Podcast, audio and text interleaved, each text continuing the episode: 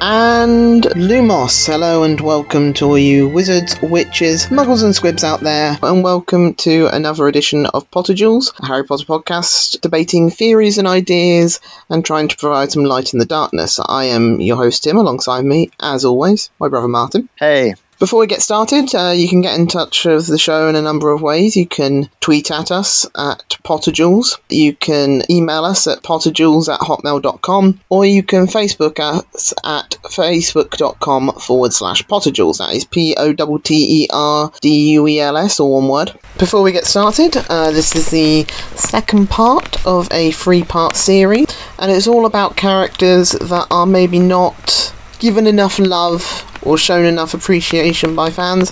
Um, the first part was about unsung heroes. This second part is going to be about underused characters, and then on Monday we will be doing underappreciated characters.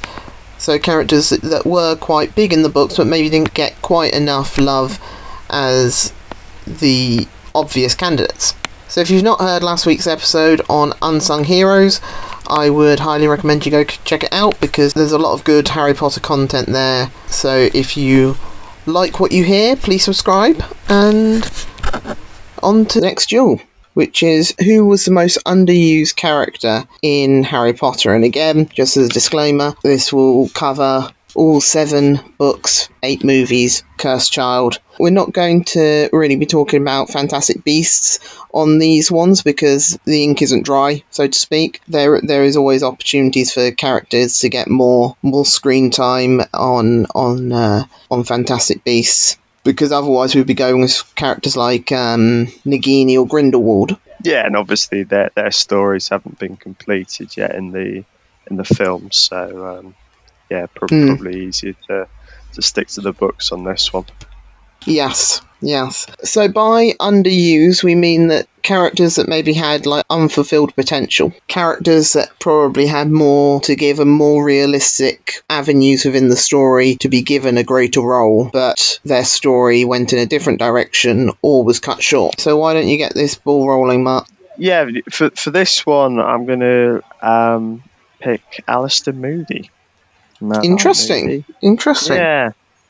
Well, I think you know, as you outlined, we're we're talking about this within the context of, of characters who had potential within the narrative of the story to play a bigger role, and for whatever reason, um, that avenue wasn't taken or that potential wasn't realised. So I'm going to go with Moody on this one because he's a fantastic character.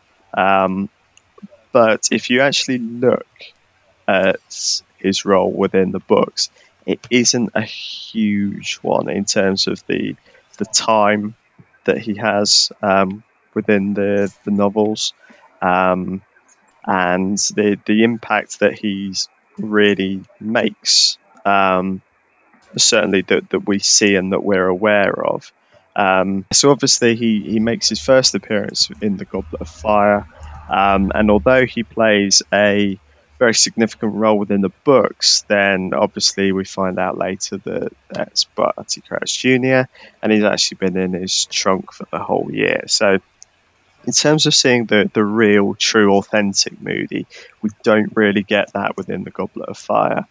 Um, Order of the Phoenix, we have a small scene at the beginning, um, the escape. Um, from Privet Drive. Um, and then we also have one at the end in the uh, the Battle Department of Mysteries, um, but we don't see him, you know, a great deal throughout that book. Um, and obviously, at the, the beginning of the Deathly Hallows, he's killed shortly after they they leave Privet Drive once again. Um, so in terms of the actual time that we see Moody within the books, um, it, there isn't a huge amount. The other thing I would say is that both in so that's the quantity aspect of it. But the other thing I would say is the quality aspect of seeing the true Alastor Moody. We see the the recollections of people about how how good an Auror he was, and Tonks talks about mm. him as her mentor. Um, but we never really see that uh, within our period in the in the novels. So obviously we have the you know the beginning of the Goblet of Fire. There are all the sort of rumors about you know the him, him fighting off intruders and smashing a uh, you know uh, the carriage clock because he thought it was the basilisk egg. So he's he's made out to be kind of more eccentric um, and paranoid. Perhaps, yeah, paranoid, and you know maybe a little bit of a has been um, as well. Certainly in some portrayals of him. Um, and you know we never see that true Auror. Um, the, mm. the, the, probably the closest we get is um, when he is explaining the the Seven Potters uh, escape plan, and he, he very much takes the commanding leading role in that situation. Well, he took over Dumbledore when Dumbledore died as the head of the Order of the Phoenix. Yeah, yeah, absolutely. So he, he does take on that central role, but we never really see that. You know, mm. he, he steps up to the plate at you know to to inform everybody about the plan and to you know encourage Harry to, to take part in it, and then he's killed shortly afterwards. Um, so I, am going to say Moody because of the, the quantity of time that we see the, the real Alastor Moody and also the quality of that. There's only, you know, he, he does appear in the, the Battle of the Department of Mysteries as well. We don't get a huge amount of information on that. Um, and we only really see him stepping up at the, the beginning of the seventh book. And I think the other aspect of this is the potential of a character, you know, in order to have been underused. I think he had a, a hugely um, important role to play in the, you know, the final, you know, the battle at Hogwarts and, and throughout that year, really. I think he would have, as you mentioned, as the, the new leader of the Order of the Phoenix, been a, you know, a focal point for the movement um, and a, a key player in the in the you know the second war really. So, and we you know unfortunately we never got the chance to to see that. So uh, I'm going to say I'm going to say Alastor Moody. Well, it is a very good. Uh, it is a very that is a very good answer. Uh, and to add to one of your points, when we see him in the Battle of the Department of Mysteries, he loses a duel reasonably easily to Dolohov. He, he does, yeah, and, and that kind of goes back to the to the point where he's probably the, has seen better days or, or is past his mm. prime. I was saying, you know, Re- we, reaction time's a bit slower, you know. Yeah, you know, and that that's obviously understandable because you know he, he is a a little bit older, but you know, it's a it's a shame that we never got to see the, you know, that that Moody that people describe as being such an incredible Auror. But also, we didn't really see much of the relationship between him and Tonks. You know, there's meant to be a kind of like a you know, protege, yeah. mentally type re- relationship, and we don't really see them sharing that many scenes. We don't, and I think it's that's an interesting relationship that again could have been explored, particularly I would say um, when Tonks lost Sirius, um, and you know she she blamed herself to some extent as well, mm. and hmm. Patronus changing. You know, that's potentially a big moment for a mentor to to, you know, to help her. Um, mm. You know, sort of come to terms with the facts, survivor's guilt, that kind of thing. I think that would have been a you know, potentially a really key role for for Moody there. So um, it's it's a shame that we, we never really got to, to see that. I mean, I imagine those conversations did take place, but it would have just been nice to have, you know, yeah, witnessed we, them. We were never we were ne- never privy to those, and I think that mm. would be an interesting one to have seen, not just from you know those two characters' point of view, but I think also to see what kind of relationship a, an Auror and a trainee actually have. Mm. Especially bearing in mind that Harry wanted to become an Auror. Yeah, yeah, definitely. You know, and um, I think there's a you know if you, you expand it a little bit as well, you could say that there's a huge amount that Harry could have learned from Moody mm. um, that he he never got the chance to to learn. You know, Yeah. particularly when he, he's kind of saying that he, you know, he very much feels throughout the seventh book that Dumbledore, um, you know, wasn't there for him or hasn't left him enough information in order to to be able to accomplish what he needs to. You know, I Mm. think Moody could have been a, a big, big player in in kind of filling that void. Um, Yeah. I mean, okay, let me let me throw this at you. Moody doesn't die in the Battle of the Seven Potters. How does the rest of the Deathly Hallows look for Moody? Well, I, I think it would be similar to um, a lot of the other characters, you know, such as Lupin. I don't think we would have seen him on the, the journey with Harry. Um, I think that was that's still something that they would have undertaken alone. Um, but Are there any think- are there any characters? Yeah, are there any characters that you think would have um, accompanied Harry had they had they survived? I think the only one is Sirius. I, I don't think Harry would have left Sirius. No, I think Sirius would have joined, and obviously, I think Dumbledore would have. Yes, yeah, of course, yeah. Um, but I don't think I, I agree. I don't think uh, Moody would have joined them, but I think he would have I been mean, you know, it's- crucial. It's potentially interesting to see whether Lupin would have come had it not been for, for Teddy. I think, regardless, he doesn't come because before before the the part about uh, Teddy and Tonks gets raised, Lupin asks what what they'd be doing, and he, he said he couldn't tell them. I think I think he would have told Sirius. I just don't know about Lupin. Yeah, yeah, fair point. I mean, I think it's that you know potentially that one where he says there'd be no need to tell me what you're up to, um, but I could kind of come and look after you, or you know, go, Mm. but you know, he could come and keep an eye on you and and help as best he could. You know, I think that's maybe where. You know, things might have been a bit different. I mean, as harsh as it would, yeah, as harsh as this, uh, you know, might be with with Lupin, is you've also got to consider that he wouldn't have the Wolfsbane potion, Yeah, yeah, and then yeah. and they're not animagus like James, Sirius, and Peter were. No. So they would either have to become animagus, which would be. Uh,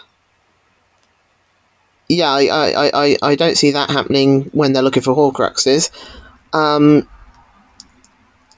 or Lupin would have to just disappear once a month. Yeah, I mean, you know, which would have been very impractical, bearing in mind what they were up to. So, I mean, yeah, I, I think as a, as a side point, I think only Sirius and Dumbledore really. Mm, But to get back onto the, you know, what role Moody would have played, I think he would have played a big movement. He, he would have had a big role within the Order in the, the movement against Voldemort and the, the war against the Death Eaters. Um, we never really learned too much about that. You know what happens because obviously we follow Harry mm, throughout the majority of that book. So I think he, you know, certainly appearing on on Potterwatch um, and uh you know being a, a key member of that movement. Um, he would obviously have been at the Battle of Hogwarts as well. Um, and you would like to think he, he would have been in that kind of final those final duels as well, Mm. showing showcasing his skill as an Auror. Yeah, you can you can imagine him buzzing for a chance to be dueling Voldemort at the end.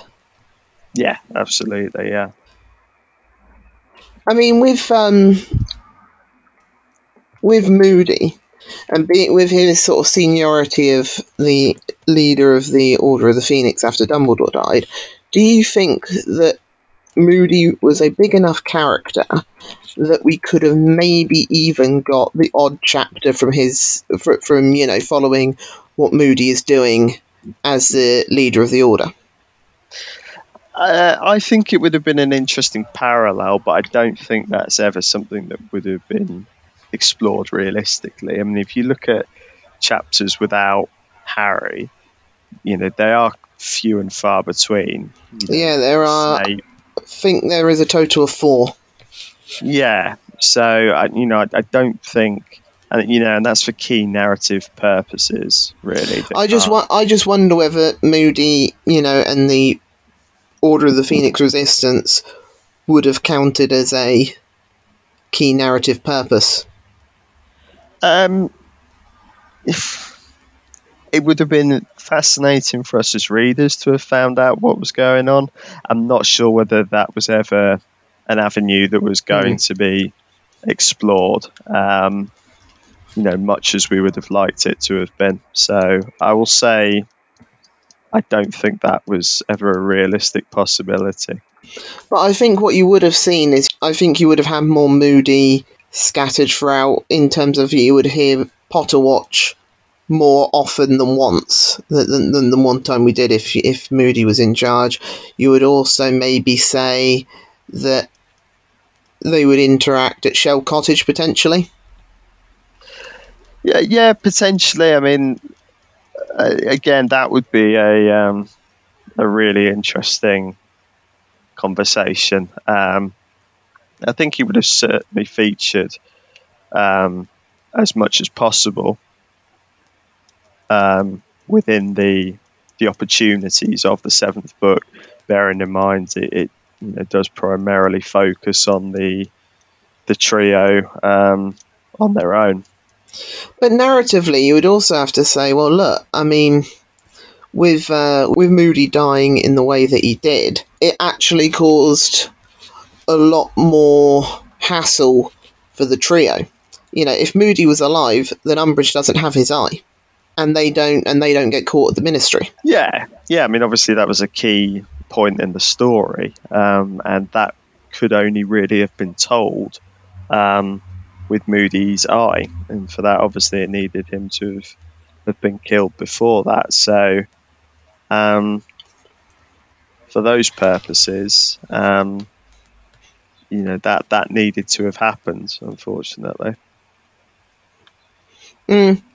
But eh, you know, had that not happened, then then they wouldn't have had to have leave, left Grimmauld Place, and Yeah, uh, and I also think that Moody would have had Moody survived. He would have visited them at Grimmauld Place a few times before they even went to to the Ministry.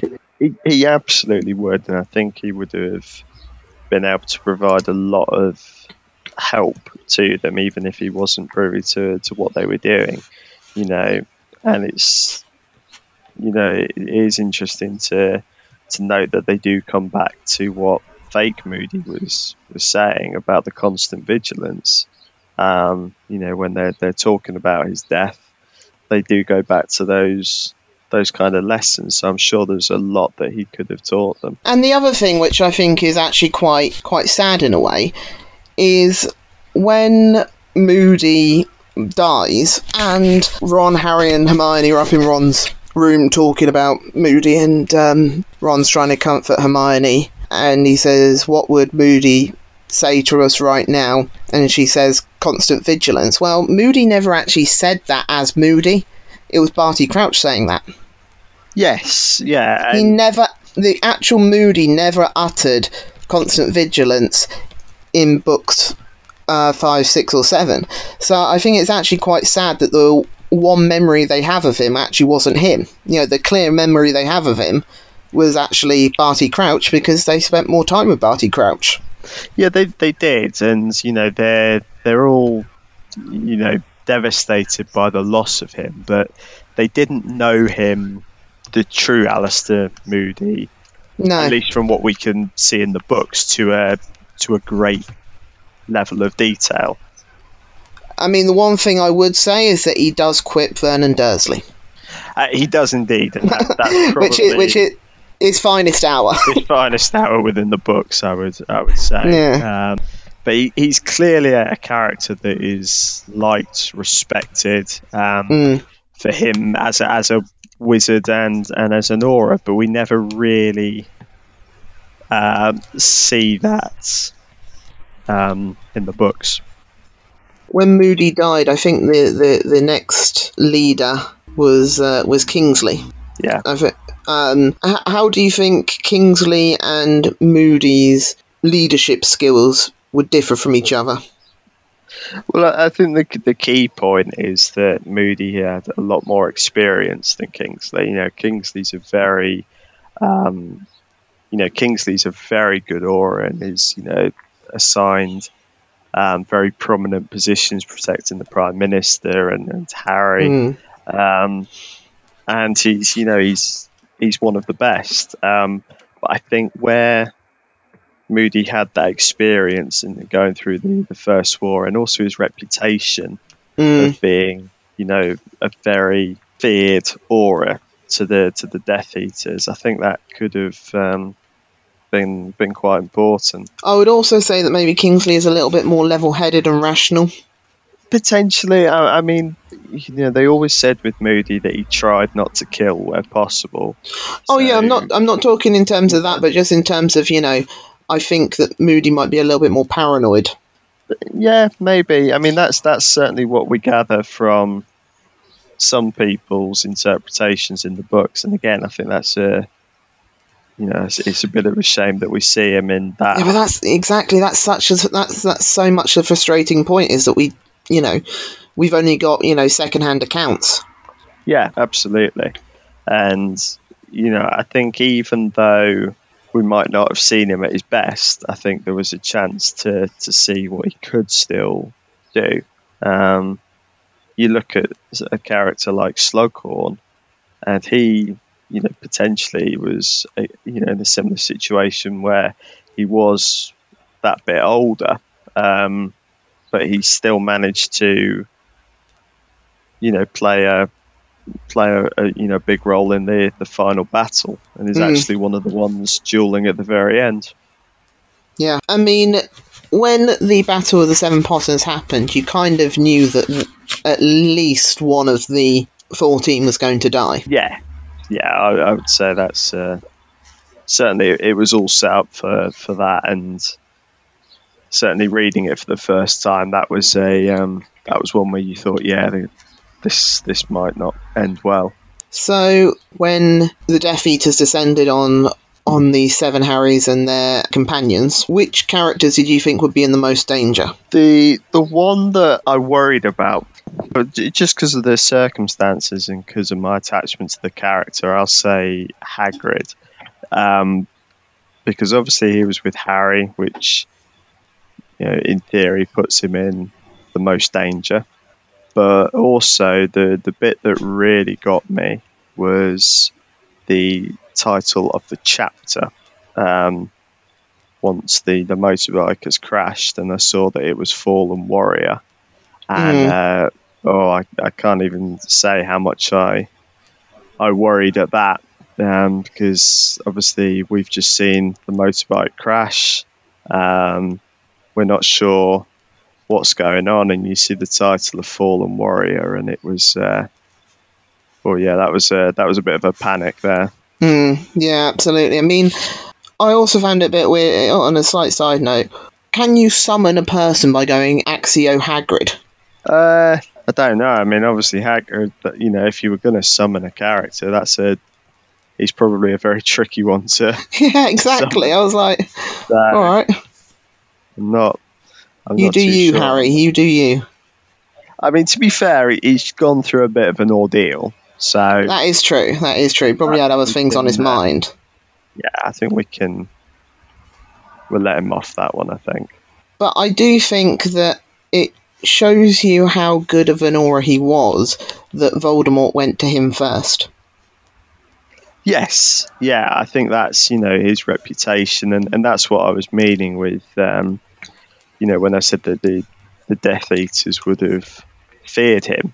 Mm. Um, you know, I think that's you know a mark of the the respect that he commands that they felt he would put him with the you know that Harry would be with the the best Auror, which out of all those um, characters, some of whom were extremely talented. Um, you know, Moody was the the one. Yeah. And yet, you can make an argument that fans reading that chapter would have been more upset about Hedwig than Moody. Yes, yeah. Uh, Certainly, you can and- make the argument for Harry being more upset about Hedwig. yeah, yeah. Moody. I also think that not enough was made about the sort of PTSD that he would have suffered after um, being stuck in his trunk for a year. Yeah, yeah, definitely. I mean, I, I think not just from that, but I think he would have certainly felt bad that as he might would have seen it that he let Dumbledore down and then put Harry in in danger. I think he would have felt bad about that as well as the effects of uh, being locked in the trunk for a year. Yeah, yeah, but that never really gets touched upon. While you had a couple of brief mentions of it in, in Order of the Phoenix with uh, the eye getting stuck, and I didn't do much teaching, did I? Um, beyond that, you never really see much of a, a way of mentioning how it would have affected him or the characters around him. No, and I think he, you know, he obviously sounded quite resentful um, and bitter about that, which obviously you would. Um, But I mean, Harry remarks that towards the end, of, or thinks that towards the end of Goblet of Fire, that it would uh, it wouldn't uh, exactly help his case of paranoia. But the Moody that we see in the Order of the Phoenix doesn't really appear to be as paranoid as he'd been painted to be. no, no, and I I think that's quite a, um, it's quite an interesting one that that you know shows the difference between perhaps the perceptions of the characters and the the reality. You know, I think um, certainly there's some exaggeration, and I think probably you know some people it was just they, they wanted to make fun of him um, for whatever reason. Um, but yeah, the the reality is that we don't really see that. Yeah. And I think that uh, there were so many avenues he could have gone. I mean, the thing is, Moody doesn't even appear in the Half Blood Prince at all, apart from like No. right towards the end at Dumbledore's funeral. Yeah, and uh, you know, I'm sure he was, uh, you know, extremely busy during the year as well. Mm. And I think, um, you know, if anything, the events of the Goblet of Fire would have made him even more determined um, to play a bigger role in the movement and to, you know, avenge the the Death Eaters. I just really wish we'd seen some of that. Yeah, yeah, definitely, and that's why I think he was. Uh, you know, he certainly gets my vote for the um, most underused. Mm. uh, I think Moody is an excellent shout, but my character is actually very closely tied to Moody, uh, and that's Barty Crouch Jr. Interesting. Okay, why? Well, I think it for a number of reasons. One, I feel that there was a real vacancy as being, you know, apart from Bellatrix, there was no real right hand man to Voldemort. You know, you have Bellatrix and then pretty much everyone else. I mean, I guess Greyback sort of tried to fill that void in, you know, after Luke, because Lucius initially filled it. And then when he kind of got disgraced, it was sort of Snape and sort of Greyback. You never really had that right hand man that you thought the Barty Crouch Jr. would be. And Barty Crouch Jr. was such. I mean, if you think about what he did during Goblet of Fire, how sort of mad and complex his plan was, he was he, he was brilliant, and you could have really utilized him in the in the last three books.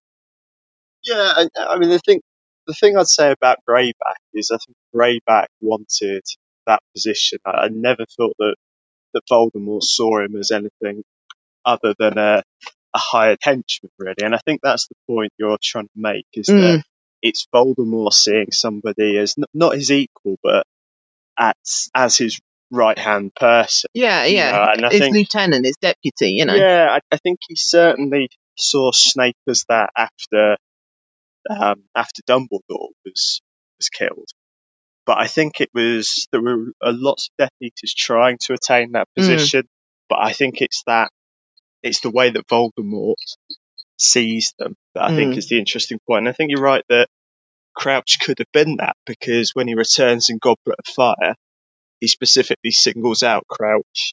As being his most loyal, yeah. Yeah, absolutely. You know, Gutted Bellatrix. yeah, you know, above characters who would certainly pride themselves on, on their belief that they were the um, the most trusted, most loyal servant of the Dark Lord.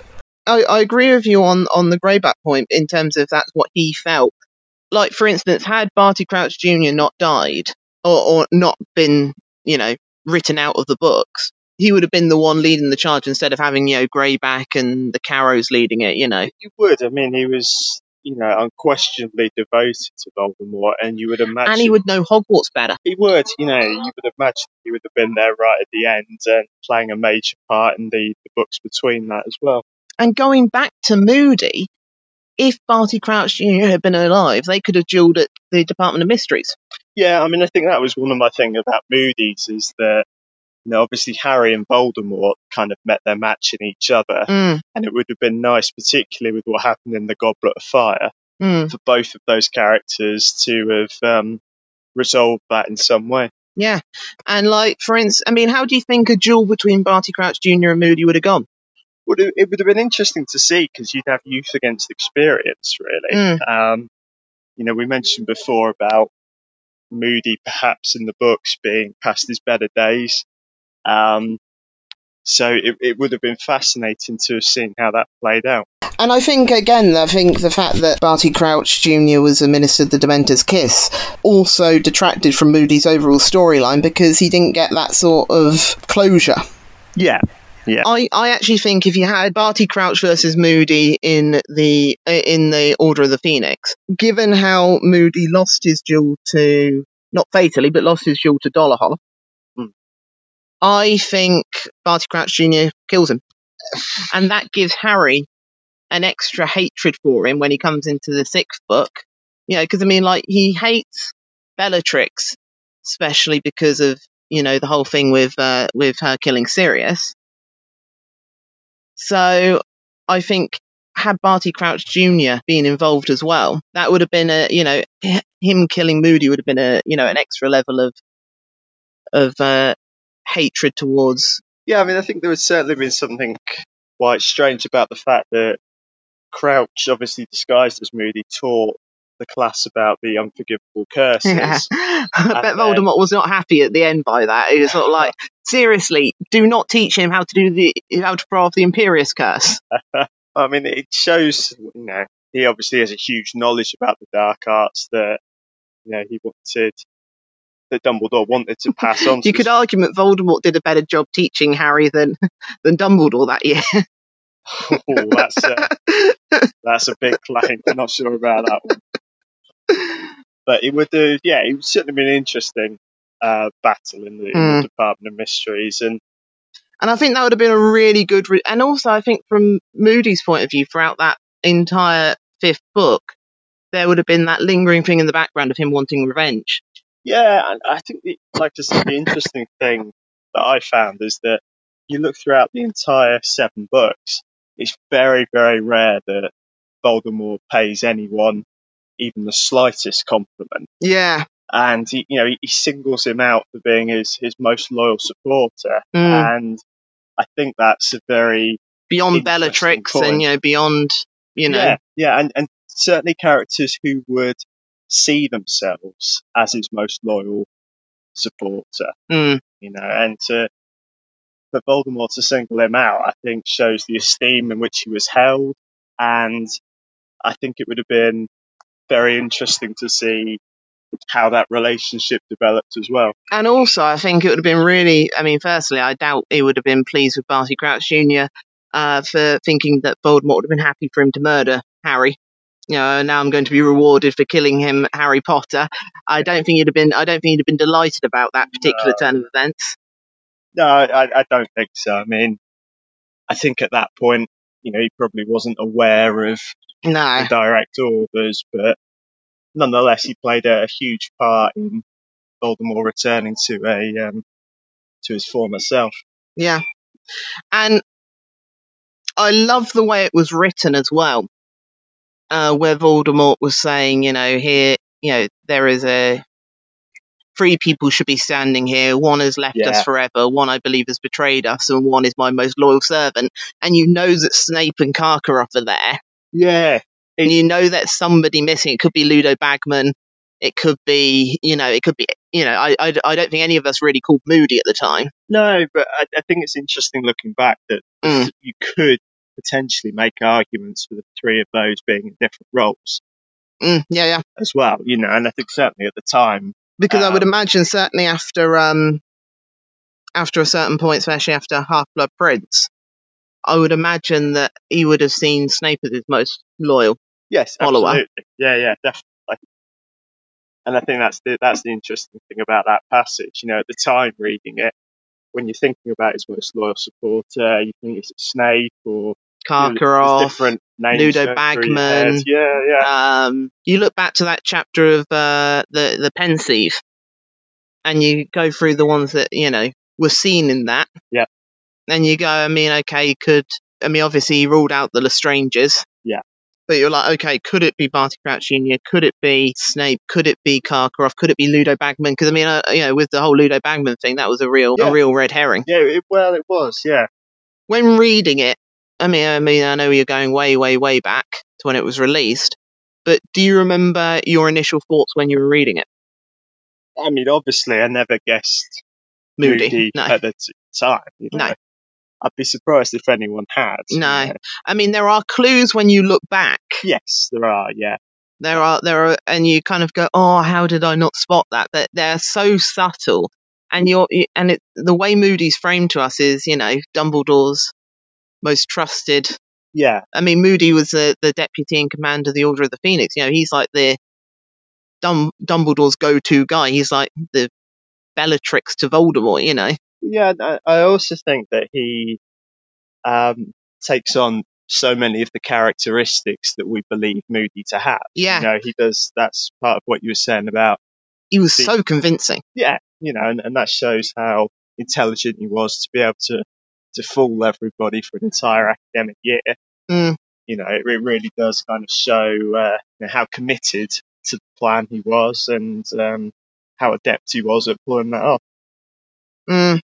And it was also good that, you know, in that chapter, a, a very sort of underused method methadone, uh, Veritaserum was used. I think Verit- that was the only time Veritaserum was actually used, but it's a, it's a, you know, a great idea, and it was made it made for a very good chapter when Barty Crouch confessed. It is, yeah, and I think the other interesting thing is that throughout the year, does to some extent build up a bit of a connection with Harry.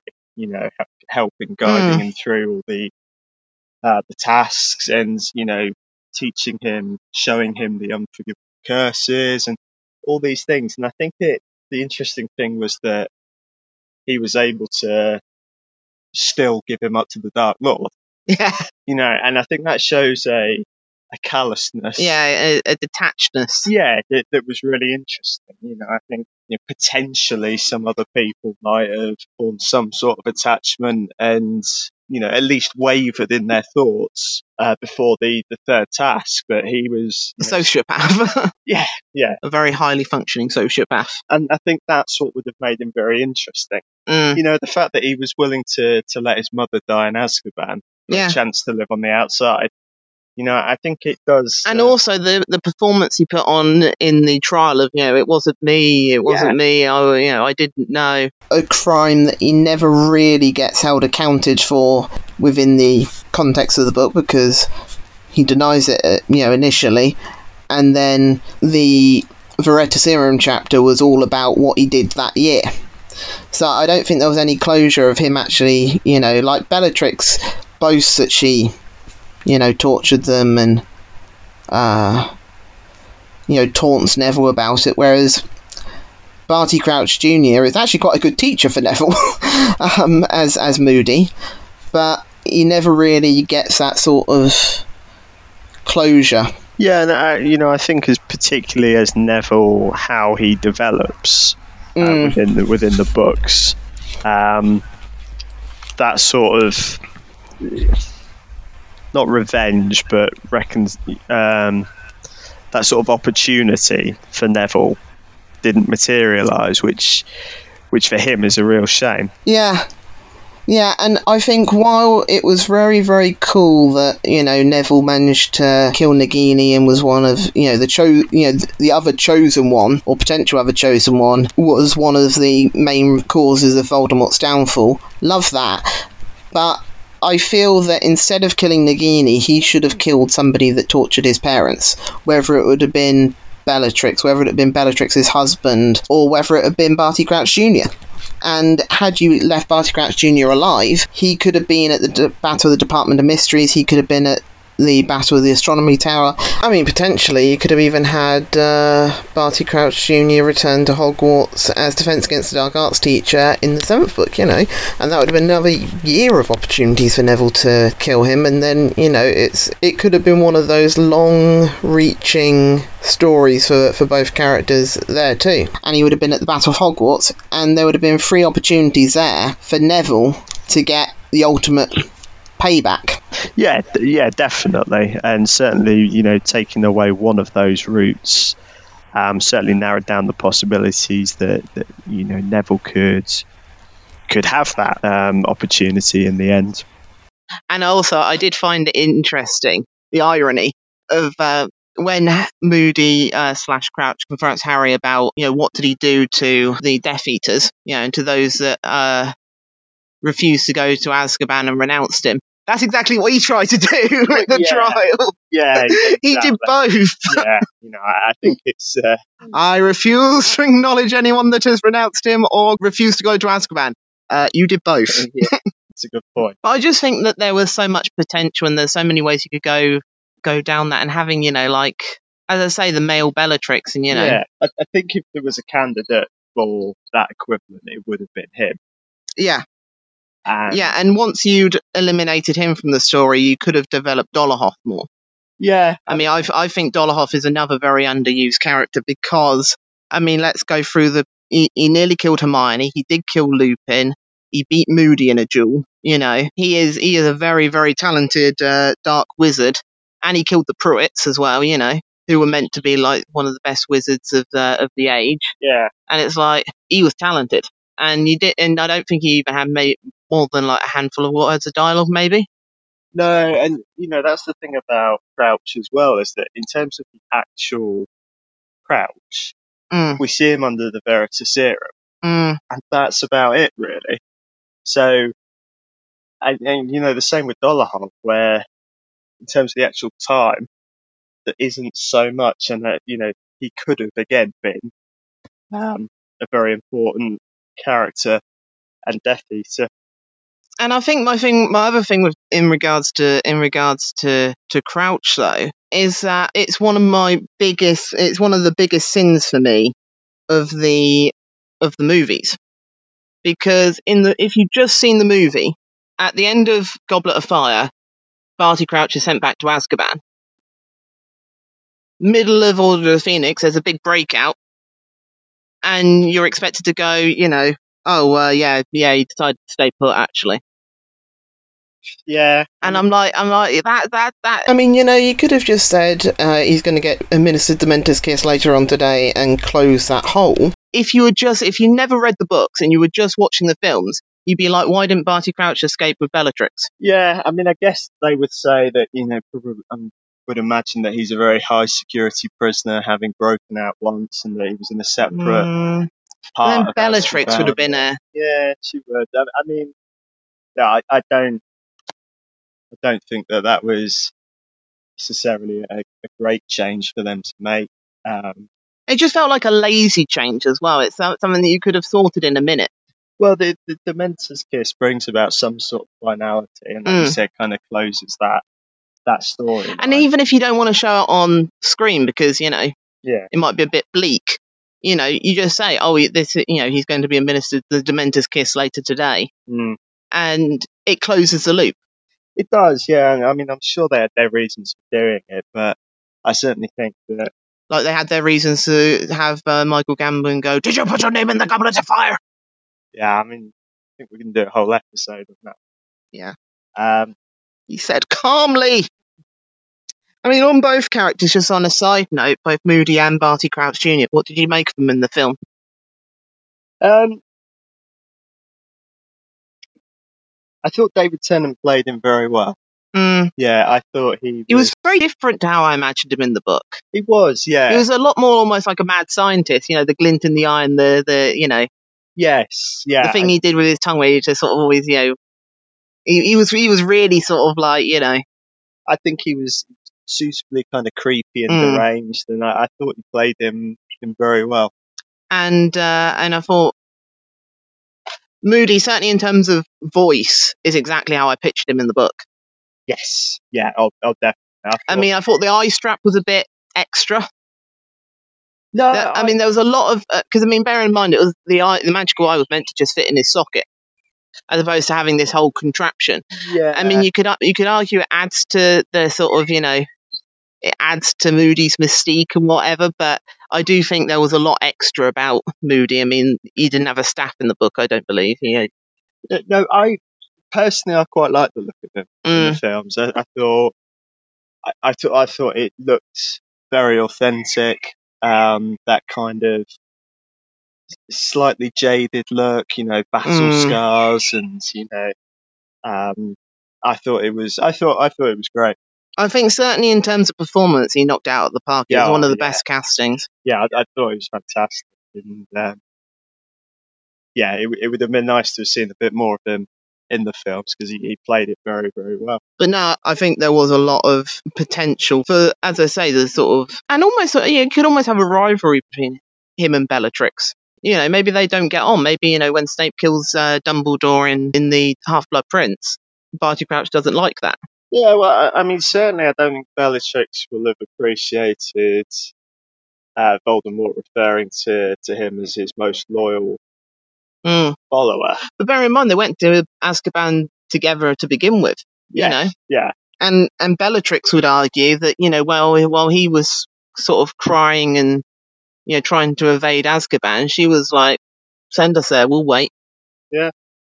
You know, we we were we alone were loyal and all that sort of stuff. She was taking she was proud of it as opposed to him trying to get out of it. And I know he was get, trying to get out of it so that he could go and find him. yeah. But, you know, it's not the greatest look. No, no, you know, I, I think Bellatrix as well. There's a huge resentment to everyone who didn't say exactly the same as her. Mm.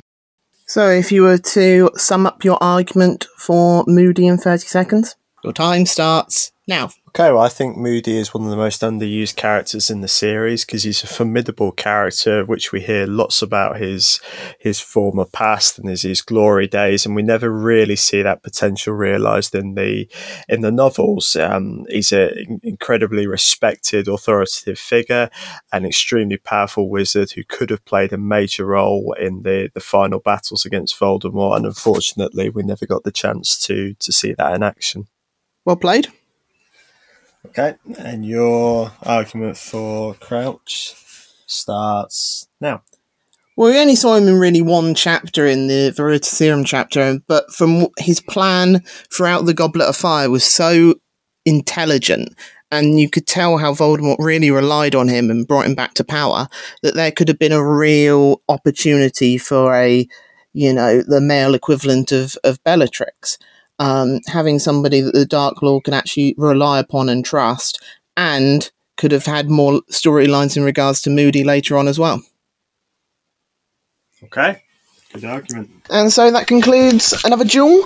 I will put this up on Twitter for you, the Harry Potter fan community, to decide. Once again, the question is who was the most underused character? Is it Barty Crouch Jr., Alastor Mad Eye Moody, or other? If you vote Crouch, then 10 points goes to Hufflepuff.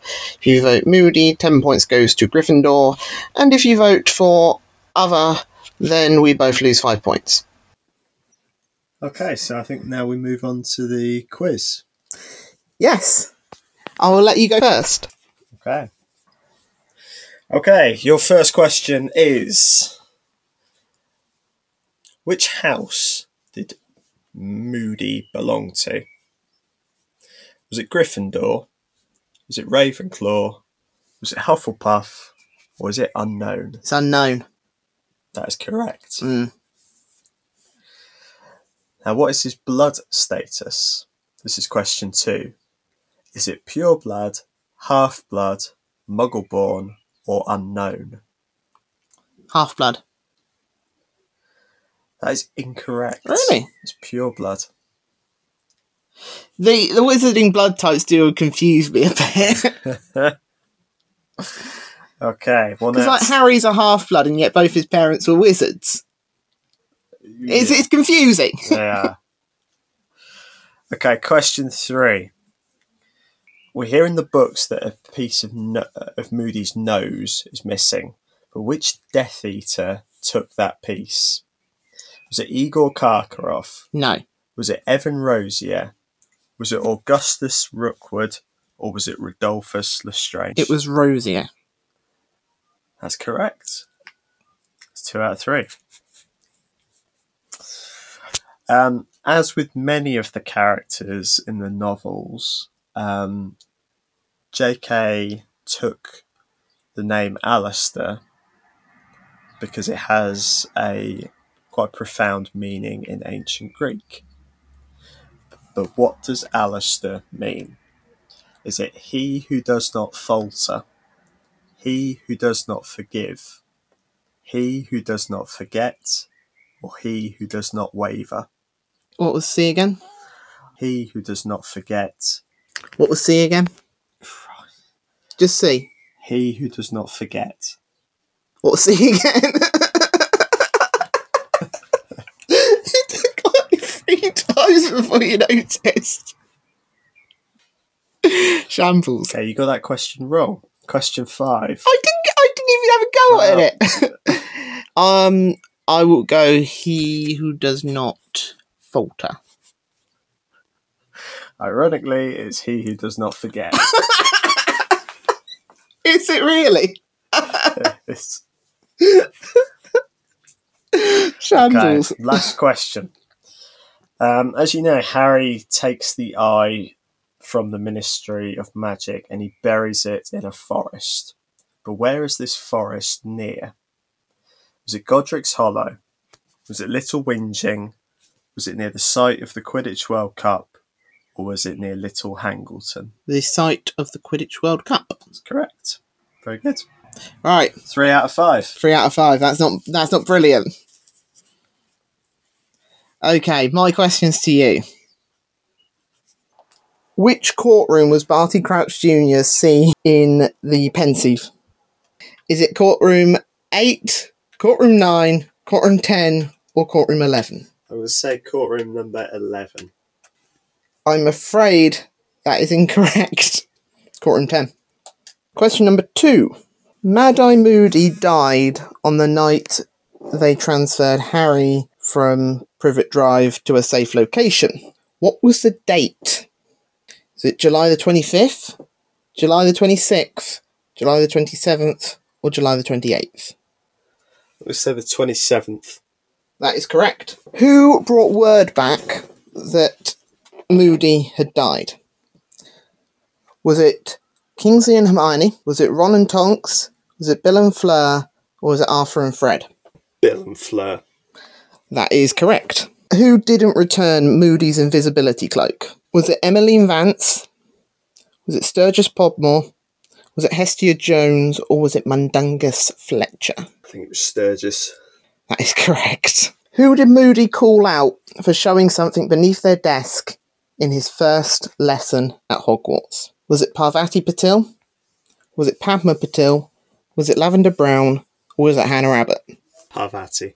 That is incorrect. It was Lavender Brown. The Brown.